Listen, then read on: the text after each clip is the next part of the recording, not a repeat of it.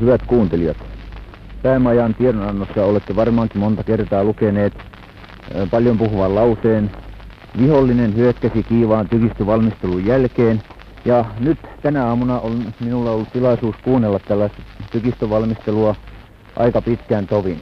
Silloin tällöin kumahtaa vihollustykin kumeat jyskeet läpi lumisen metsän ja kaikuen mahtavasti noita vaaroja vastaan, jotka ympäröivät tämän leiritienoon, jollekka olin majoittunut. On tammikuu 1940. Suomi on käynyt puolitoista kuukautta epätasaista, mutta voitollista taistelua itänaapuriaan vastaan. Lisävitsauksena on kylmyys, sillä lämpötila on pysyvästi laskenut yli 30 pakkasasteeseen jo monien viikkojen ajaksi. Isäni Nils Mosander, lempinimeltään Putte, on palannut Viipuriin sodan aikaiseen työpaikkansa pankkiin, sillä rahan on oltava liikkeessä, oli sitten sota tai rauha. Vierailua rakkaan vaimon Mirjamin eli Mikin luo Taipalsaarelle ei ole ollut helppo järjestää. Vaikka Viipurissa on enää jäljellä nelisen tuhatta asukasta, kulkulupia ja kuljetuksia on vaikea saada. Matka on ollut tärkeä, sillä syntymäni laskettu aika on kuukauden päässä. Äitini evakkotaival on päättynyt Roiton taloon Taipalsaarelle Etelä-Karjalaan. Talon väki ei ole äidille sukua, mutta äidin sisarpuoli 16-vuotias Salme on. He sekä äidin serkku Kerttu Vaha Irma tyttärensä kanssa ovat sodan syttössä yhdessä paineet jalkaisin kotikaupungistaan Viipurista. Matkaa tehtiin kuusi päivää ja nyt ollaan turvassa suuressa maalaistalossa Saimaan rannalla.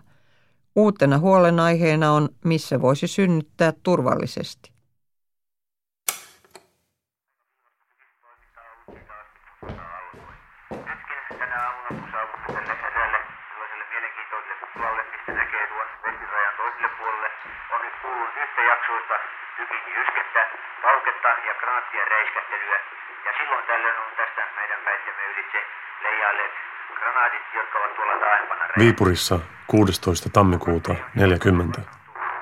Rakas Miki, tulin ilman suurempaa vastoinkäymistä perille.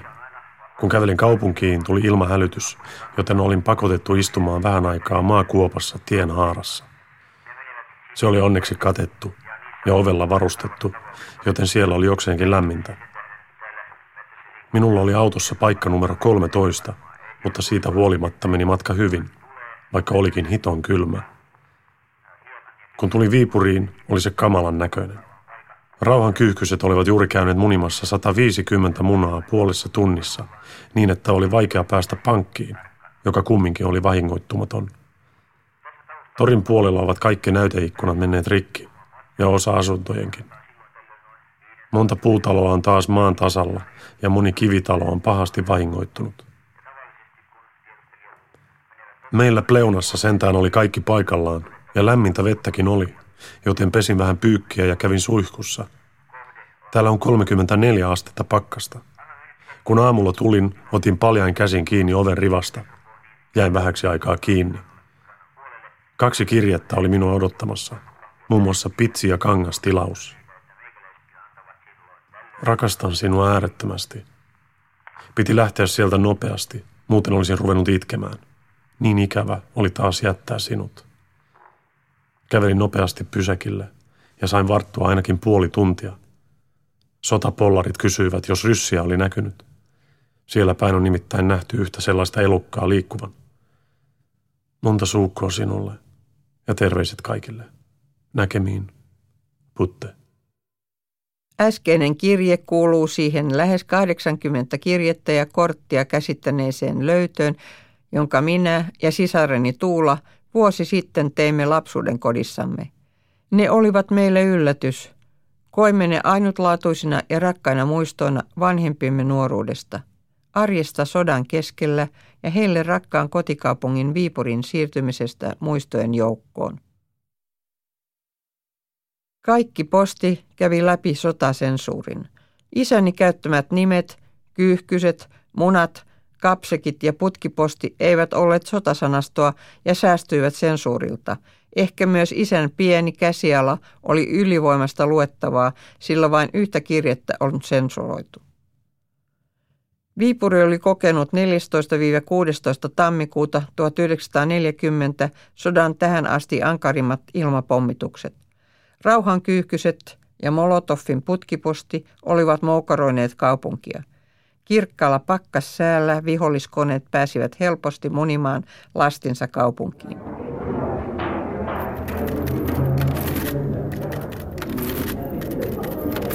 Isän työpaikka sijaitsi Pohjoismaiden Yhdyspankin uudessa punaisen lähteen torin konttorissa. Pankin jykevä holvi tuli olemaan isälle paitsi työpaikkana myös asuntona rajumpien hyökkäyksien aikana. Sama holvi toimi jatkosodan lopulla Evesti Kempin tukikohtana 20. kesäkuuta 1944, kun Viipurissa käytiin viimeistä puolustustaistelua kaupungista, joka silloin menetettiin.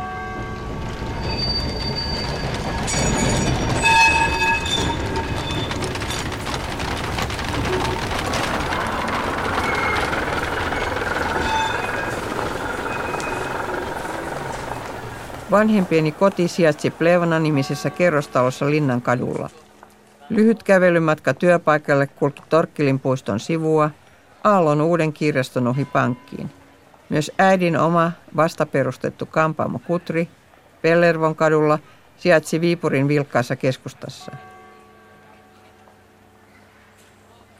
Viipuri oli äidin synnyin kaupunki ja siellä asui myös suurin osa sukua – Isän isä asui hänkin vielä sodan syttyessä kotikaupungissaan.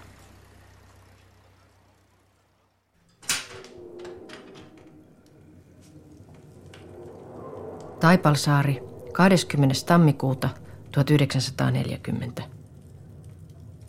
Oma rakas putteni, kiitos kortistasi, jonka sain eilen. Ja kiitos Jumalalle, että pääsit onnellisesti perille. Minä olen koko ajan sydän kylmänä, kun on niin äärettömän kirkas ilma ja kova pakkanen. En voinut aavistaakaan, että ilma oli ehtinyt niin pian muuttua, kun edellisenä päivänä oli aivan suojailma. Ei kai sinun tarvinnut istua metsässä matkalla. On hauska, että koti on vielä pystyssä, että voit asua siellä. Eilen illalla, kun oli kirkas kuutamo, niin ne pirut lensivät taas tästä ylitse Lappeenrantaan ja olivat pudottaneet pommeja sinne. Tuntui aika kolkolta, kun olimme juuri nukkumaan käymässä, kun rupesi kuulumaan surinaa. Emme meinanneet saada unta koko yönä. Olemme täällä tottuneet jo niin rauhallisiin oloihin. Rakkaani ikävöin ja rakastan sinua niin äärettömästi, että rupeaa aina itkettämään, kun ajattelen sinua.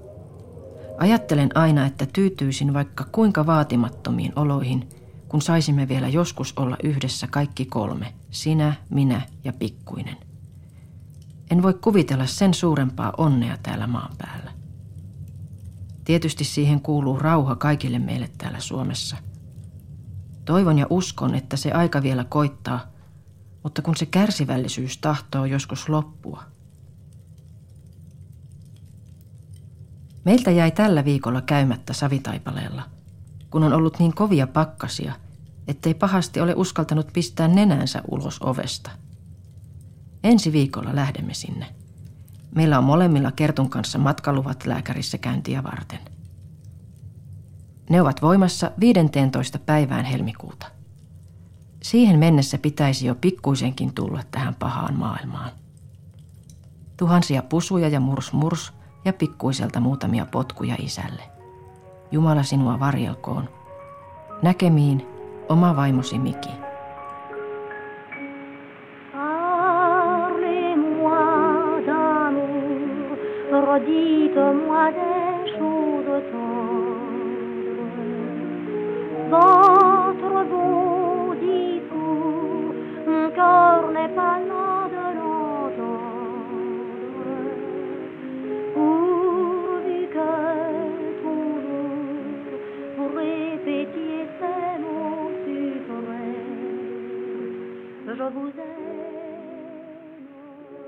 Vanhempieni kaipaus ja rakkaus ja huolenpito toisiaan kohtaan näkyy jokaisessa kirjeessä ja kortissa.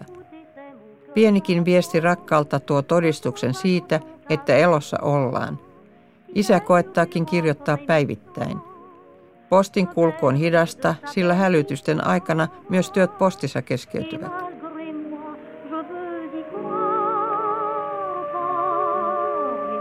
Isä kirjoittaa pankin holvissa kello 22.15 on 19. tammikuuta.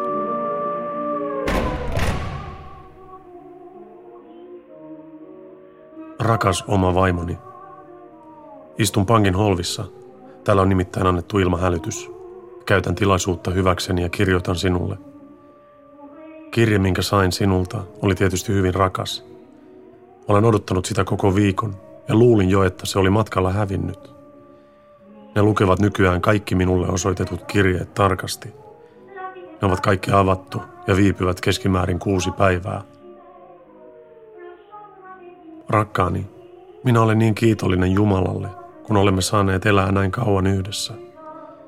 Kun ajattelen niitä vuosia, kun olemme eläneet yhdessä, en oikein jaksa ymmärtää, miten sinä olet voinut olla minulle niin äärettömän hyvä – ja voinut tehdä elämäni niin rikkaaksi. Se on aina niin, että kun et ole kotona, silloin vasta huomaa, minkälainen aarre sinä olet. Mutta ehkä kohtalo juuri sen tähden silloin tällöin erottaa meidät toisistamme, että oppisin antamaan sinulle ja onnelleni enemmän arvoa kuin tavallisesti. Nyt kello on 23. Täytyy vähitellen mennä kotiin.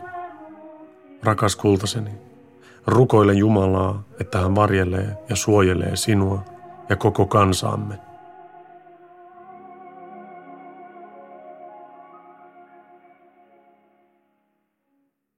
Viipurissa 22. tammikuuta 40 kello 23. Täällä on koko päivän ollut täysin rauhallista, ei yhtä ainutta hälytystä, niin että on saanut istua ylhäällä pankissa koko päivän ja työskennellä. Kyllä se on semmoinen sotku, että kestää varmasti ensi jouluun saakka ennen kuin se on selvitetty. Olen viime aikoina kirjoittanut melkein joka päivä sinulle. Toivottavasti olet saanut ne, ja ettei sinun tarvitse olla rauhaton minun takiani. Oletko uskaltanut käydä lääkärissä, ja mitä hän sanoi? Kirjoita ja kerro. Kuulin juuri päämajan tiedotuksen Ruotsista. Ryssät ovat luvanneet vallata Viipurimme 48 tunnin sisällä. Siis aamulla ne on täällä. Ha ha ha. Rakas kultaseni, nyt menen nukkumaan. Voin hyvin. Toivon sinulle samaa. Monta pusua ja hyväilyä. Näkemiin. Putte. Kun olosuhteet yllättäen muuttuvat ja posti viipyy matkalla 5-6 päivää, äiti joutuu ominpäin selvittämään synnytykseen ja uuteen majapaikkaan liittyviä ongelmia. Ristiriidat Taipalsaarella evakkojen ja talonväen kesken ovat lisääntyneet vähitellen. Viereisessä pitäjässä Savi-Taipaleella toimii läänin virasto, johon Kerttuserkun sulhanen Kustaa Vainio on sijoitettu. Siellä on myös lääkäri, jonne äiti vihdoin pääsee käymään. Syntymääni on aikaa vajaa kuukausi. Kirjeistä on ollut hellyttävää lukea, kuinka minusta on huolehdittu jo monin tavoin. Itse olen vain pienillä potkuilla osallistunut maailman menoon. Savitaipale 22. tammikuuta 1940. Putte kultaseni. Olemme Kertun kanssa täällä Kustaan asunnossa. Tulimme aamulla tänne. Olen käynyt lääkärissä. Täällä on kyllä hyvä sairaala kunnalliskodissa, jossa on paljon tilaa. Tämä lääkäri täällä on erittäin miellyttävä ihminen ja sanoi, että kyllä täällä kaikki hyvin järjestyy. Hän ehdotti, että tulisin jo ensi viikolla sinne, kun minulla on munuaisissa vikaa. Voisin siellä saada hoitoa sitä ennen, ettei pääse pahemmaksi. Sitten hän olisin siellä jo valmiina.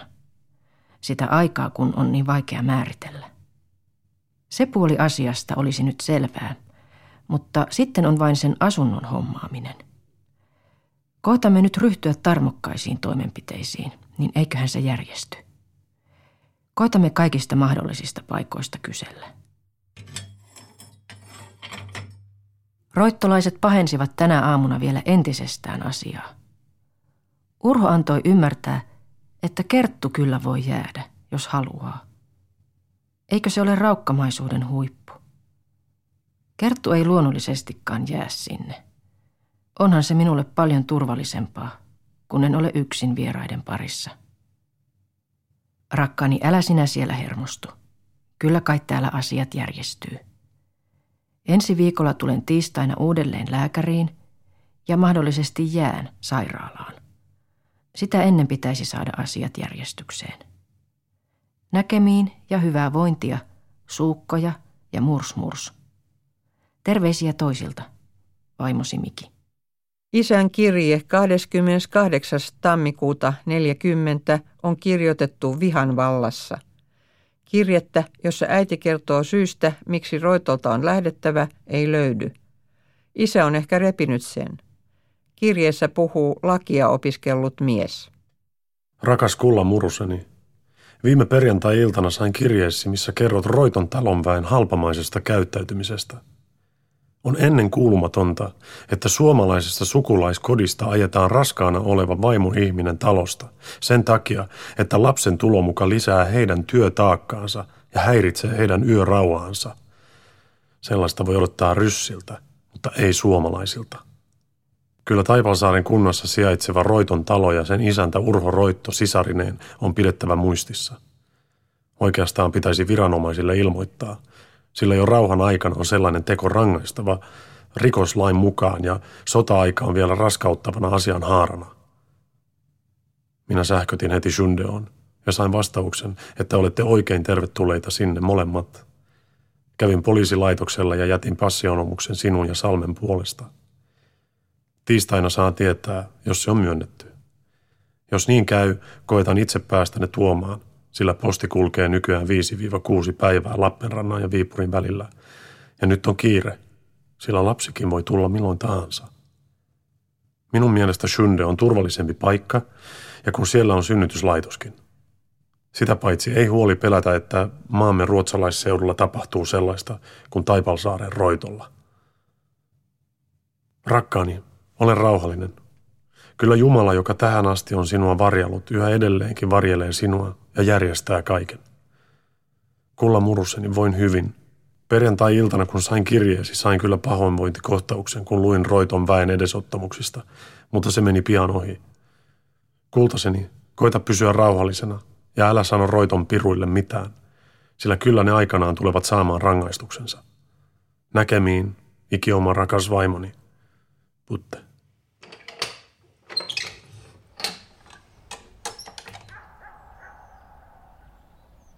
Samana päivänä äiti tahollaan järjestelee uuden asunnon arkea, valmiina muuttamaan Savitaipaleelle. Tapahtumat kulkevat kirjeiden edelle.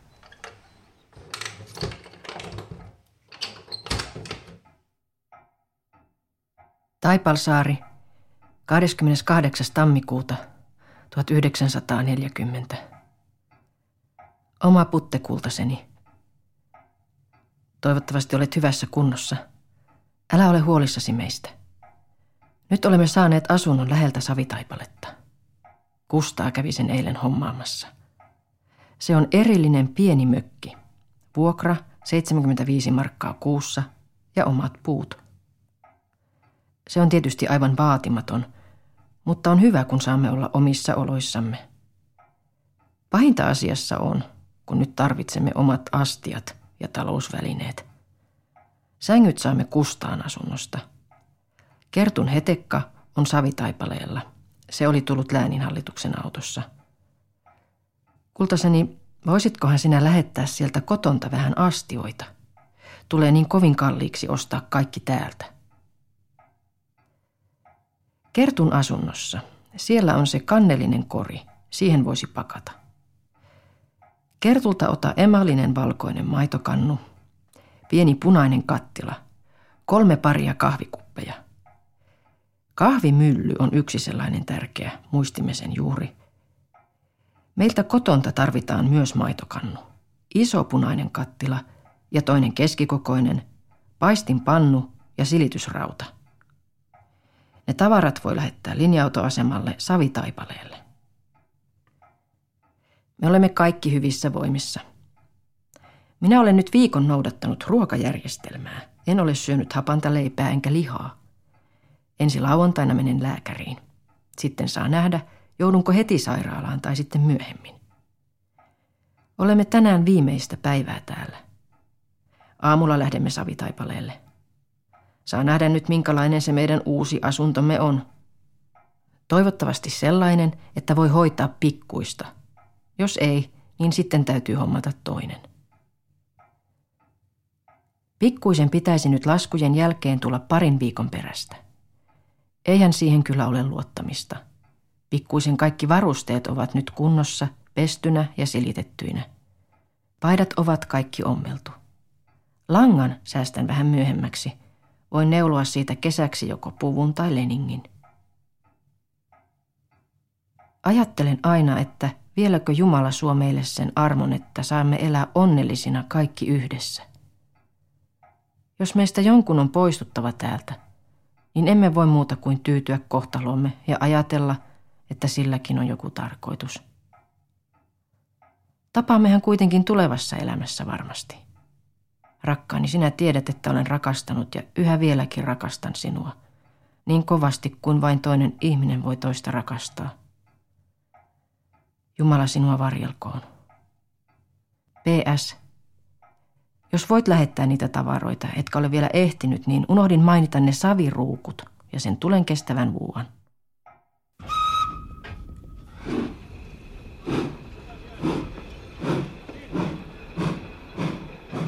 Syntymääni liittyvät tapahtumat ovat minulle tuttuja ja olen jopa nauhoittanut äitini kertomukset evakkomatkan jännittävistä vaiheista.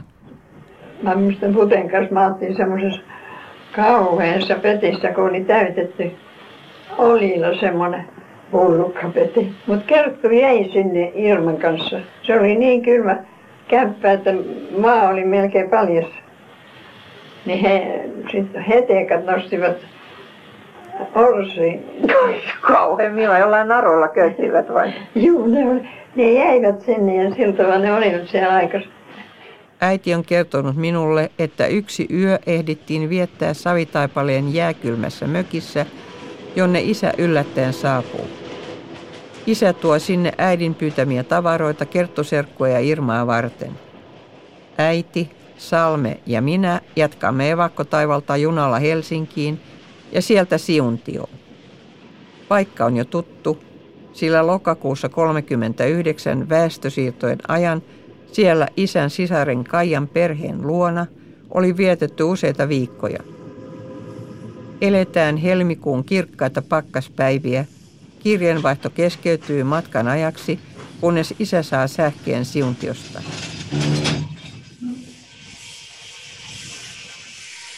Onnellisesti perille. Miki. 6. helmikuuta 1940, Viipuri. Rakas oma Mikini, toivottavasti olet jo toipunut matkan vaivoista ja rasituksista. Minä olin niin huolissani siitä teidän matkastanne, kun näin minkälaisessa junassa sait matkustaa. Sitä paitsi se meni vain Kouvolaan saakka, joka on myös hirmuisen vaarallinen paikka. Mutta kaikki meni kaikesta päättäen hyvin. Minä riemastuin niin, kun maanantai-aamuna sain sähkösanoman, että meinasin suudella herra Westerdalia joka toisen –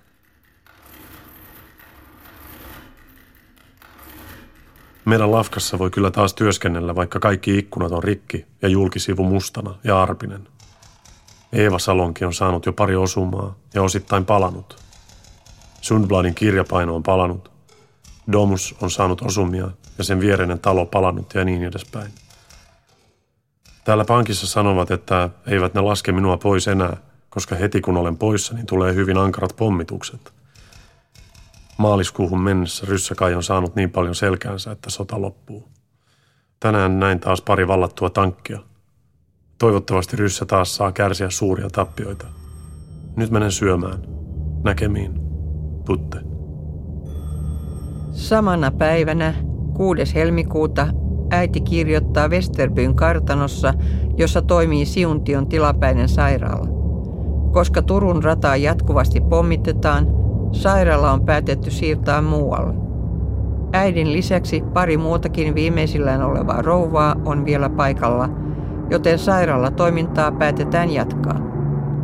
Äiti vaikuttaa kovin urholliselta tässä kirjeessä, mutta minulle hän on kertonut pelänneensä uusia pommituksia ja desantteja, sillä puhelinlangat uluvoivat kovilla pakkasilla kuin pommikoneet. Huoneetkaan eivät olleet kovin lämpimiä.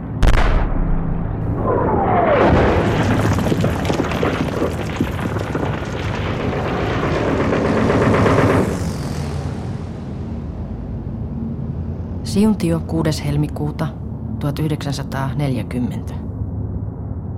Oma kultaputteni. Kun saat tämän kirjeen, niin on jo kaikki tapahtunut. Mutta kirjoitan kumminkin aikani kuluksi ja kun ikävöin sinua niin äärettömästi. Toivottavasti Jumala on varjellut sinua näinä kauheina päivinä. Siellä Viipurissahan oli ollut aivan kauhea päivä lauantaina. Olin onnellinen, kun tiesin, ettet ollut siellä. Kirjoitan tätä täällä sairaalassa odotellessani pikkuista. Rakkaani, ajattele, nyt se aika lähestyy. Nyt on vasta kuudes päivä ja vasta toissa päivänä tulimme tänne. Se oli aivan viimeisessä tapauksessa. Kello kahdeksan illalla olimme täällä Siuntion asemalla. Kun tulimme sinne perille, kuulimme ikäviä uutisia. Täällä oli ollut perjantaina kauhea päivä. Ne paholaiset olivat käyneet täällä pommittamassa monta kertaa. Svenssonin talon viereen pudottivat kolme pommia. Yksi palo ja kaksi räjähdyspommia. Toinen räjähdyspommi putosi metrin päähän ulkohuusista ja teki kauhean syvän haudan sen viereen, mutta ei saanut pahempaa aikaan. Palopommi putosi tien toiselle puolelle, tuottamatta sen kummempaa vahinkoa – sitten ne pirut ampuivat vielä konekivääreillä taloa, tehden useampia syöksyjä aivan alas, 200 metrin korkeudesta. Mutta ajattele, Jumala varjeli heitä niin, ettei kenellekään sattunut sen enempää kuin pelästyivät vain. Kuvittele, talosta ei ole ikkunatkaan rikki. Se on jo melkein ihmettä. Täällä olivat tietysti pelästyksissään – jo luonnollisesti minunkin takia, kun olin tulossa. Kaija oli käynyt vuokraamassa pienen talon rauhallisemmalta paikalta, heiltä kahdeksan kilometriä. Lapset, Salme ja palvelija lähtivät tänä aamuna sinne. Minä ja pikkuinen menemme sinne sitten, kun minä jaksan. Kajan piti myös lähteä sinne taloon, mutta minulla alkoi poltot ja hän läksi minua viemään tänne.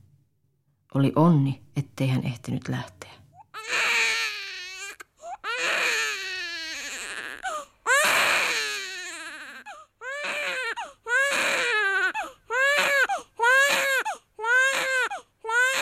7. helmikuuta 1940.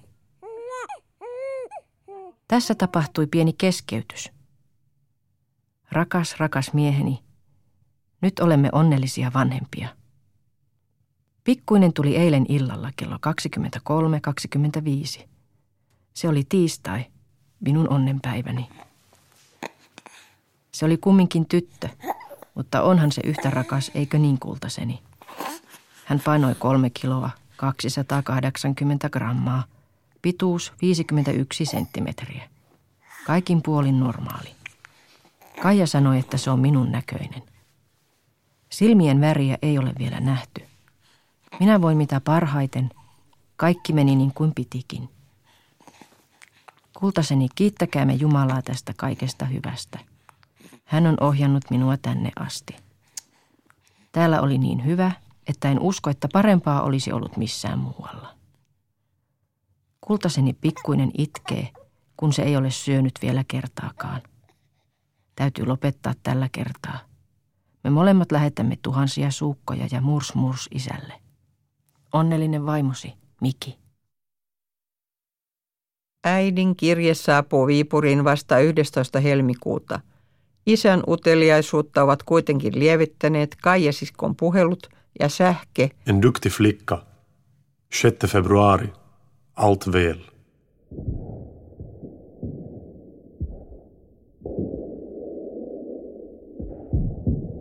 Viipurissa 7. helmikuuta 1940. Rakkaat kullan muruset. Sain juuri Lennetin laitokselta tietää, että Jumala on antanut minulle pulskan tytön. Olen tällä hetkellä varmasti maailman onnellisin ihminen. Tahtoisin lentää teidän molempien luokse ja suudella pientä rakasta urhoollista äitiä, minun ikiomaa rakasta mikiäni ja pientä tyttölasta, vaikka minä tiedän, että ei ainakaan tyttöön vielä saa koskea. Kyllä meidän täytyy olla Jumalalle kiitollisia, että hän johdatti sinut siuntioon. Minne olisit tytön kanssa joutunut siellä kylmässä mökissä vieraiden ja itsekkäiden ihmisten ympäröimänä? Kyllä se oli niin viime tingassa, kun pääsit perille. Rakkaani, olin ihan sekaisin onnesta. Ajattele, meillä on lapsi ja ihan iki oma. Jospa pääsisin pian katsomaan. Luulen kuitenkin, että sota loppuu ja sinä rakkaani voit tulla tyttökullan kanssa kotiin. Rakas kulta klonttini, olen niin onnellinen, etten voi kirjoittaa järkevää kirjettä. Toivon, että pian olisit sellaisessa kunnossa, että voit kirjoittaa ja kertoa, minkä näköinen tyttö on. Toivottavasti hän on sinun näköinen. Niin monta suukkua kuin jaksat ottaa vastaan ja varovaiset murs murs sinulle. Sekä paljon terveisiä kaikille muille. Näkemiin. Putte. Kun sisareni kanssa löysimme vanhempiimme kirjeenvaihdon, ymmärsimme, että heillä oli ollut halu säilyttää se jälkipolvia varten. Olihan se lähes ainoa perintö, mikä isän ja äidin nuoruudesta oli jäljellä. Hämmästyimme, kuinka jokaisessa kirjeessä rukoillaan ja toivotaan Jumalan varjelusta. Kotimme ei ollut millään lailla uskonnollinen, isäkin oli eronnut kirkosta. Sodan arvaamattomat ja vaaralliset olosuhteet saavat isän ja äidin turvautumaan korkeimman apuun. Lähempää ei tunnu tukea tulevan. Meitä ihmetyttivät vanhempiemme hellät sanat ja rakkauden tunnustukset toisilleen. Jokainen viesti oli kuin vastarakastuneiden puhetta. Ero toisesta sai sanoksi ne tunteet, mitkä tavallisen arjen keskellä tuskin olisivat saaneet tällaista ilmaisuvoimaa. Vanhat symbolit, usko, toivo ja rakkaus toistuvat usein kirjeenvaihdossa. Meitä järkytti, miten toivo rauhasta ja palusta kotiin Viipuriin elää niin vahvana kirjeissä. Ehkä juuri usko Jumalan olemassaoloon ja rakkaus pitivät toivoa yllä. Nämä kirjeiden 70 vuoden takaiset aidot tunteet ja pienetkin tapahtumat tekevät minulle ja siskolleni ne niin arvokkaiksi – Kertomukset ja muistot muuttuvat vuosien ja muistelijoiden mukana. Kirjeet pysyvät. Viipurissa 11. helmikuuta 40. Rakas oma Miki Kulta. Sain juuri kirjeesi, joka oli kirjoitettu seitsemäntenä ja kahdeksantena päivänä. Olen niin iloinen, että tytöstä kaikesta päättäen tulee sinun näköinen. Muuten tyttö kai on yhtä laiska kuin minäkin, kun hän ei viitsi syödäkään. Mutta kun hän tulee vähän vanhemmaksi, hänestä varmaan tulee samanlainen suursyömäri kuin minustakin. Kultaseni, voit kuvitella, että olen onnellinen nyt, kun kaikki on ohi ja rakkain aarteeni alkaa taas olla kunnossa. Nyt kun pääsen siuntioon, niin minulla on kaksi kultakimpaletta, joita saan pitää hyvänä ja ihailla. Tahtoisin niin mielelläni tulla teitä katsomaan nyt heti, että muistaisin tyttäreni ihan siitä hänen ensimmäisistä viikoistaan – mutta kai sinä muistat ja kerrot hänen kehityksestään minulle. Jos Jumala sallii, tulen viimeistään pääsiäiseksi sinne. Minä voin hyvin kaikin puolin, paitsi että minulla on niin ikävä sinua ja pikkuista. Pyysit minua keksimään nimen hänelle.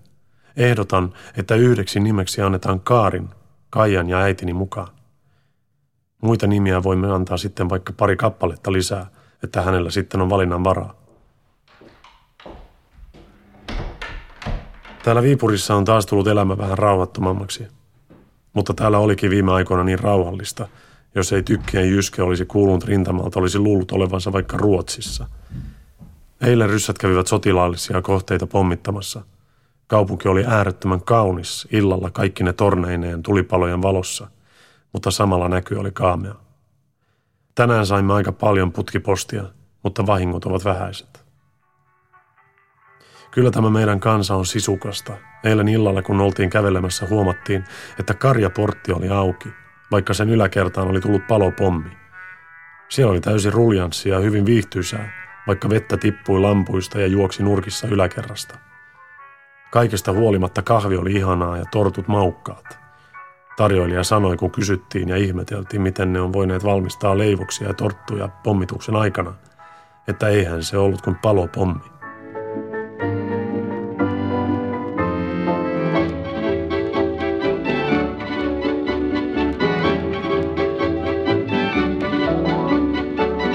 Saa nyt nähdä, miten summassa käy.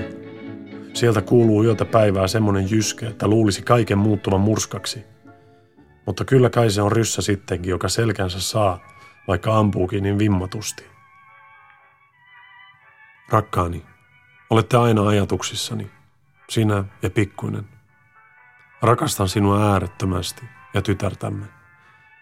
Kirjoita heti, kun sinulla on aikaa ja tilaisuus siihen – Sinun kirjeet tuottavat niin paljon iloa ja antavat minulle voimaa odottamaan aikaa, jolloin taas saamme olla yhdessä. Näkemiin, iki oma aarteeni. Putte.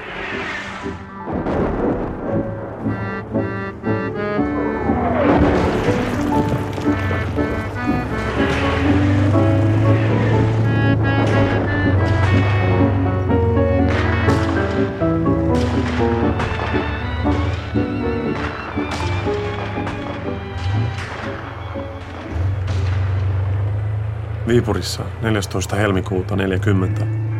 Rakas oma Miki Kulta. Tässä minä nyt istun pankissa ja torkun. Asiakkaita on verrattain vähän, sillä viime vuorokausi meillä on ollut hiukan rauhatonta. Kutri on paikallaan ja samoin kotitalo. Näköala on laajentunut, sillä tennishalli hävisi tänään olemattomiin. Me elämme nykyisin enimmäkseen kellarissa ja meistä tulee vähitellen maamyyriä ja kellarirottia – Muuten voimme erinomaisesti. Pikkusen nuhaa minulla on ja vähän nälkä, kun ei missään pystyssä olevassa ravintolassa oikein voi keittää mitään hälytysten takia. Tänään ampui ilmatorjunta suureksi iloksemme lentokoneen mäsäksi ja raato tipahti Kullervon puistoon. Miten jaksat nykyisin ja miten pikku kulta jaksaa? Oletko nähnyt hänen silmiään jo? Eilen sain sen kirjeen, jonka luulin hävinneeksi. Rakas kultaseni, Kyllä sinä varmaan olet onnellinen nyt. Minäkin olisin varmasti sodasta huolimatta maailman onnellisen ihminen, jos saisin olla teidän luona. Mutta nyt en oikein jaksa odottaa sitä päivää, jolloin saan nähdä tyttäreni ja suudella ja halata ikiomaa mikiäni. Mutta aika menee nopeasti ja muutaman viikon kuluttua olen jo siellä. Rukoilen aina, että Jumala varjelisi teitä molempia. Paljon terveisiä teille kaikille ja suukkoja sinulle ja pikkuiselle. Näkemiin. Putte. Siuntio 15. helmikuuta 1940. Ikioma rakkaani. Kiitokset kirjeestä ja kortista sain ne yhtä aikaa. On ihme, kun kirje oli niin pian täällä. Se oli leimattu Viipurissa 12. päivänä ja oli täällä 14. päivänä. Sitä paitsi sotasensuuri oli lukenut sen. Siitä oli pyyhitty pois muutamia kohtia, joissa kerrot sen päivän pommitusten tuhoista. Kultaseni on aivan kamalaa, kun siellä on niin usein pommituksia. Eihän siellä jää loppujen lopuksi kenenkään kotipaikalleen. Emme voi muuta kuin rukoilla Jumalaa, että apu tulisi pian, joka lopettaisi tuon kauhean pommituksen. Täällä on ollut tähän asti rauhallista, paitsi tänään lensivät tästä ylitse. Tuntuihan se kamalalta maata selällään sängyssä ja odottaa vain, että tuleeko sieltä mitään. Kaikesta enemmän pelkäsin, että pikkuiselle tapahtuu jotain. Rakkani, kuinka sinä jaksat siellä hävityksen keskellä? Oletko saanut nukkua tarpeeksi ja syödä kunnollisesti? Minulla on niin ikävä sinua, nykyisin entistäkin enemmän – Sehän on aivan luonnollista, kun ikävöin pikkuisenkin edestä, kun se itse ei osaa. Luultavasti olet saanut sen ensimmäisen kirjeen jo, missä oli selitetty tytön paino ja ynnä muuta. Rakkaani, siitä riittää kyllä kertomista vaikka kuinka paljon. Nyt se on tullut niin söpön näköiseksi, että tekee mieli aivan syödä se. Se on kaikin puolin hyvin muodostunut. Sillä on pyöreät posket ja pienen pieni suu. Välillä se pistää sen niin pieneksi aivan kuin se viheltäisi. Se osaa nyt syödä oikein hyvin ja myös syö. Se on niin kiltti, nukkuu aina silloin, kun se ei syö. Odotan sitä hetkeä, että pääsen itse sitä hoitamaan. Meidän ajatuksemme kävivät aivan yhteen. Minä olen ajatellut laittaa toiseksi nimeksi Kaarin. Olen keksinyt ensimmäisenkin, mutta en tiedä, jos pidät siitä. Se on Marja. Jos näkisit pikkuisen, niin sopivampaa nimeä ei sille löytyisi. Se on niin kuin Marja. Pyöreät posket ja pyöreät silmät. Luulen, että siitä tulee myöhemminkin sellainen pullukka. Marja Kaarin olisi minusta hyvin sopiva nimi. Onko sinusta? Kultaseni suutelen sinua ajatuksissani tuhansia kertoja ja halaan, että murs murs. Pikkuinen lähettää pienen suukon myös isälle. Jumala sinua varjelkoon edelleenkin. Sinua ikuisesti rakastava vaimosi, Miki.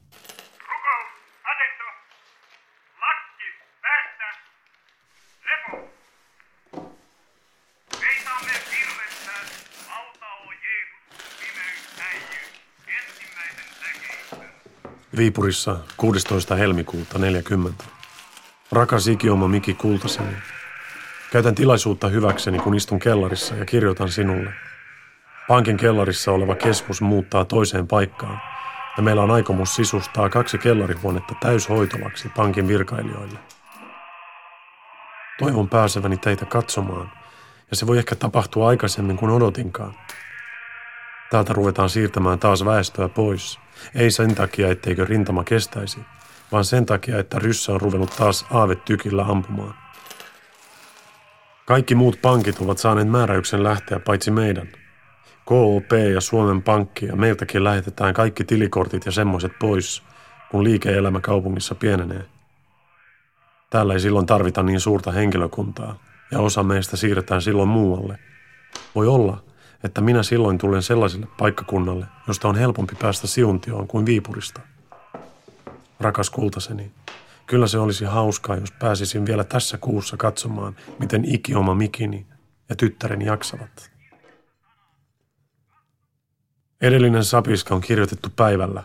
Nyt on kello 23.30. Luultavasti tulen jo sunnuntaina matkustamaan Savon linnaan, ja siellä sitten päätetään, jäänkö sinne vai lähetetäänkö muualle – nyt lopetan ja menen nukkumaan sinun hetekaan, joka nyt on pankissa.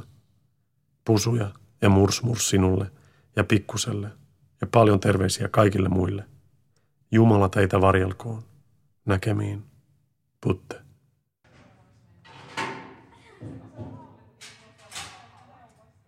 Siuntio 20. helmikuuta 1940. Rakas, rakas Putte. Kiitos korteistasi olen niin huolissani sinun tähtesi, kun siellä on ollut viime aikoina niin kovin rauhatonta. Uskon kuitenkin, että Jumala on sinua varjellut. Onhan se kaikille kauhea koittelemusten aikaa, mutta kyllä me kestämme sen Jumalan avulla. Ehkä pian tapahtuu muutos parempaan päin. Asutko sinä nyt Kruukkiuksen kotona? Onko meillä kotona ikkunat rikki? On ikävää, kun et enää voi olla siellä. Rakkaani, uskon, että sinulla on ikävä meitä, kun minullakin on niin kovasti ikävä sinua, enemmän kuin koskaan ennen. Ja sinulla on elämä muutenkin hermoja kuluttavaa. Kyllä aika pian kuluu ja taas saamme olla yhdessä. Toivottavasti olet saanut syödäksesi tarpeeksi.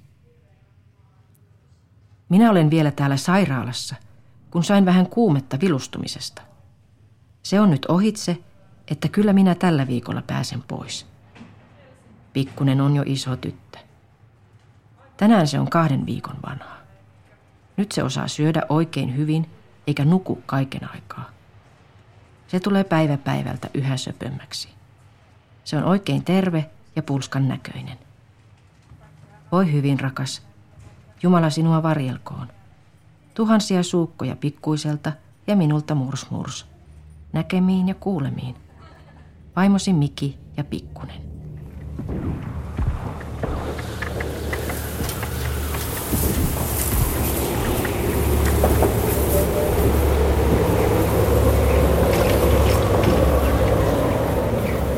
Äidin viimeinen kirje palautuu Siuntion Savonlinnan kautta. Isä on poistunut viimeisten siviilien joukossa Viipurista 18. helmikuuta. Pakkasta on lähes 40 astetta, kun isä polkupyörällään pakenee tulihelvetistä. Kaupunkiin kohdistuu sodan siihen asti tuhoisen ilmahyökkäys. Sotakirjojen mukaan Viipuriin kylvi tuhoaan 250 lentokonetta.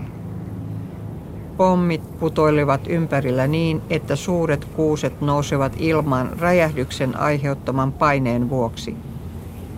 Kunnes on niin pimeää, ettei tie erottu muulla tavoin kuin katsomalla taivaalle, josta tien linjaus erottuu paremmin. Isä on ennen pakoaan evakoinut työtovereittensa kanssa pankin rahat ja paperit kottikärryllä kuljetusautoon, jonka kohtalosta en tiedä. Isä ehtii pakata reppunsa, joitain ruokatarvikkeita, viltin ja vähän vaatteita. Tämän isä on kertonut minulle, mutta sitä en tiennyt, että myös äidin kirjeet ja muut paperit olivat mukana repussa. Isä saapuu Siuntion rakkaiden kultakimpaleittensa luo helmikuun lopulla. Mistään ei käy selville, mikä päivä on kyseessä. Onnen päivä se kuitenkin on kaikille meille kolmelle. Se ainoastaan on tärkeää, että pieni perhe on vihdoin yhdessä. Tämän pöytäkirjan mukaisesti kumpikin sopimuspuoli lopettaa sotatoimet tänään maaliskuun 13. päivänä kello 11 Suomen aikaa. Pöytäkirjassa on sovittu niistä aikamääristä, joiden kuluessa sotajoukkojen pois vetäminen ja alueen luovutusten toimeenpaneminen suoritetaan. Liaksan eteläpuolella Sota päättyy 13. maaliskuuta 1940. Vasta tämän jälkeen sota saa nimekseen talvisota. Me sijoitumme Helsinkiin. Isä jatkaa työtään pankissa. Pieni yksiö Töölössä on ensimmäinen kotini. Meistä on tullut evakoita. Viipurin kotia ei koskaan evakoitu. Asuihan isä siellä koko sodan ajan. Evakoita olivat kaikki muutkin Viipurista paineet sukulaiset. Äidin isä Olli ja vaimonsa Mimmi, heidän lapsensa Sampo, Seppo ja Salme, äidin monet serkut ja tädit. Isän isä myös joutui evakkotielle. Jokaisen heistä täytyi aloittaa elämänsä alusta niin kuin tuhansien muidenkin karjalaisten – vain Iida-täti palasi pitämään hallikauppaa Viipuriin, kun se vallattiin takaisin elokuussa 1941. Katkera paluu tapahtui muutamia vuosia myöhemmin, kun sotaoni kääntyi. Sodasta ei koskaan tiedä, miten ja milloin se alkaa ja milloin se päättyy. Sen kulku on julmaa ja armotonta – Luojalle kiitos. Minun ensimmäinen sotani päättyi maaliskuussa 40, sillä isä oli saanut määräyksen astua palvelukseen huhtikuussa. Ilman rauhan tuloa perheemme tarina olisi saattanut olla toisenlainen. Sain siskon ja sain pitää vanhempani pitkään. Isä kuoli 20 vuotta sitten ja äiti ehti elää lähes 100 vuotta. Kesäkuussa tämä urhea pikkunainen nukkui rauhalliseen ikiuneen.